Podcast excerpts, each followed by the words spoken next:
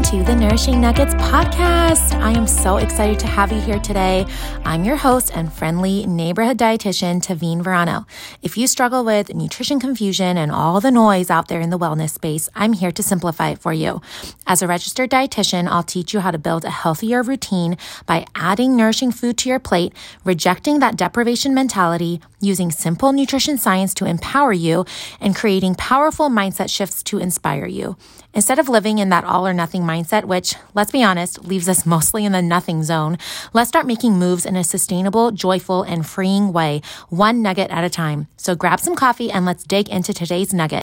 Hello, everyone. Welcome back to today's episode. I am really excited about this topic because this is where kind of my nutrition nerd comes out.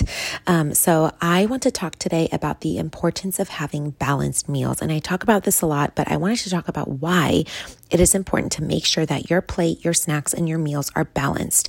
And this is a method that I use with my clients called the nourished and free plate method. So, this is how we plate our meals. And you just want to look down at your plate and make sure certain components are on your plate so that you can ensure that you are building a satisfying and satiating meal. Basically, what satiation means is that you are full, but you are not stuffed. You are full, you are satisfied, you are energized from your food, right? Because that's the point. We want food to give us energy to go live our life between our meals. I always say that to my clients because I said that to myself for years. I am eating to live my day out, to live my life between my meals, not just eating to eat and eat and eat and wait till the next meal and then eat some more, right? Or on the opposite extreme, not just trying to avoid food and exhaust myself all day because I was so scared of overeating. So I've lived on both extremes. Let me tell you, neither extreme is a fun place to be. And I'm really, really grateful for, you know, kind of developing this nourished and free method when I felt like there was a need for it. And now to be able to coach so many women through this method. So this is called the nourished and free plate method. And buckle up because we're going to get get a little sciencey today, but I think it's really going to help you guys kind of understand why building a balanced meal and a balanced plate is important. So I always talk about balancing our plates with protein, carbs, and fats for every meal, right? But the question is why? A lot of our eating choices, our moods, our habits, the way we feel throughout the day are not necessarily related to willpower or if we are a good person for making a healthy, quote, good food choice.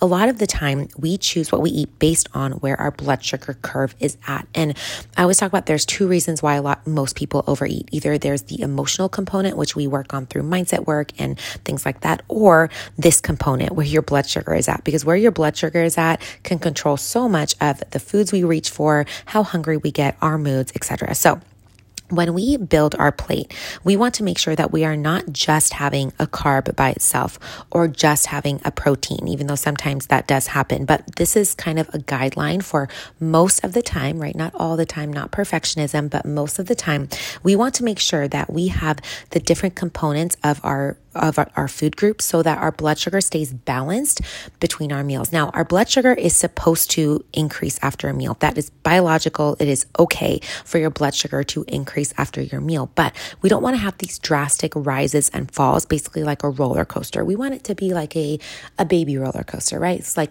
gentle rises and gentle falls because when we just have, let's say, a carbohydrate, um, let's say you're having like a bagel in the morning that is just like pure carbohydrate right? There are, there is some protein in a bagel but most of it when you look at the macronutrient you know the, the nutrition facts whatever it is mostly on there that is the food group that that food belongs in. So a bagel is like 40 or 50 grams of carbs.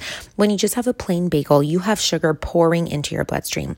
A high carb food like that will increase your blood sugar rapidly. It won't be like a baby roller coaster. It will be a rapid like goliath at six flags type of roller coaster um, which will stimulate a lot of insulin, which will store the sugar. And this is a good thing because we do want energy, right? We do want insulin to work well. We do want to increase our blood sugars, but having a carb all by itself promotes such a drastic rise in our blood sugar, which will then lead to an inevitable drastic fall, right? If you're drastically going up a roller coaster, you're going to drastically fall. You know that, right? When you're sitting, you're like, oh no, no, this is going to be a massive drop. So that's what happens, right? When you just have a plain bagel. So I like to say that when we have increases in sugar like that, we just crave more sugar because our body gets used to that drastic high, that drastic increase.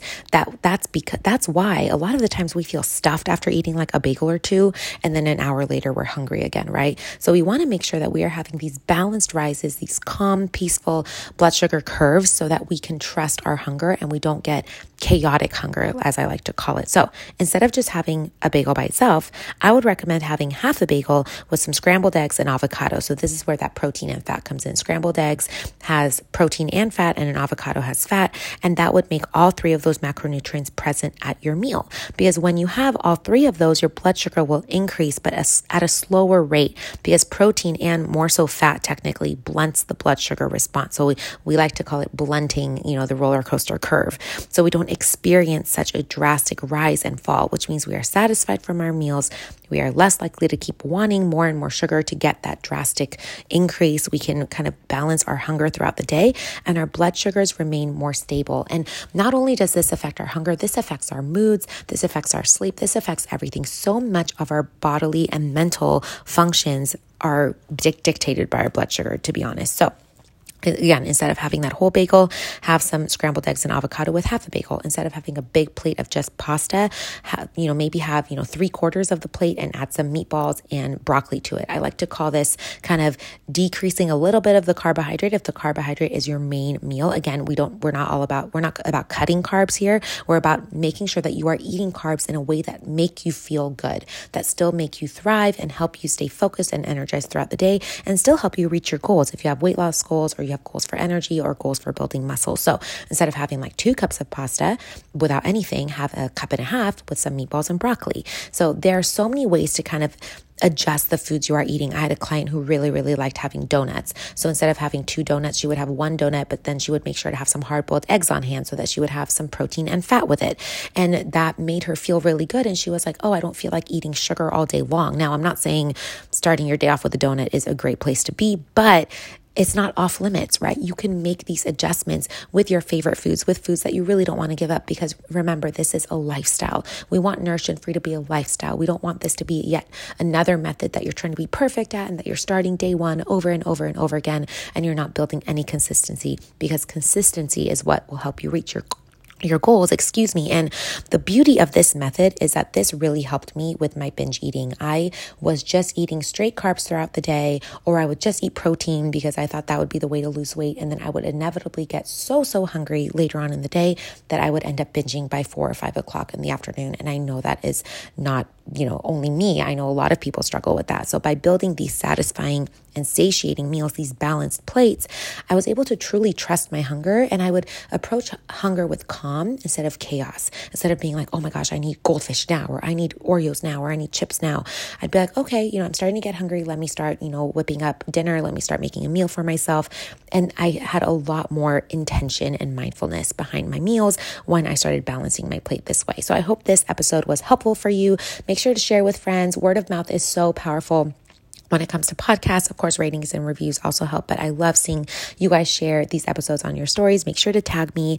And I hope that this episode was helpful and will help you kind of get going on building balanced meals. And again, there's so many links in the show notes to help you get started. The Nourished and Free membership is open. I've been talking about it a lot on my Instagram. The membership is open for enrollment, and this is the perfect time to join because October, November, December tend to be really hard months for people to approach with intention. And I used to just binge my way through all three months until I realized that the quote more tempting days were literally like four days out of 90 days. And I was basically self sabotaging my health for 90 days.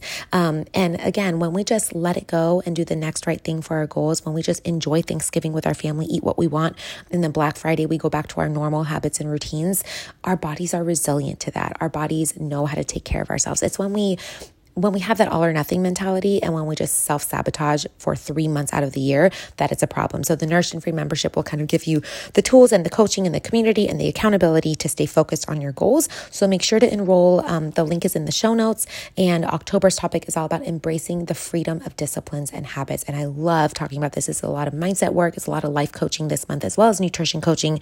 So be sure to get in there. It's only 37 bucks a month. And the link is in the show notes to join. I hope to see you there. Bye, friends. Thank you so much for joining me on today's podcast. If you got a nugget of inspiration and are ready to take action, it would mean so much to me if you left me a five star rating and a review so others can also find this podcast. You can also share this episode on Instagram or with a friend you think would enjoy it. It helps the show more than you know, and I really appreciate your support and encouragement. I can't wait to chat again and go over our next nourishing nugget together. Bye, friends.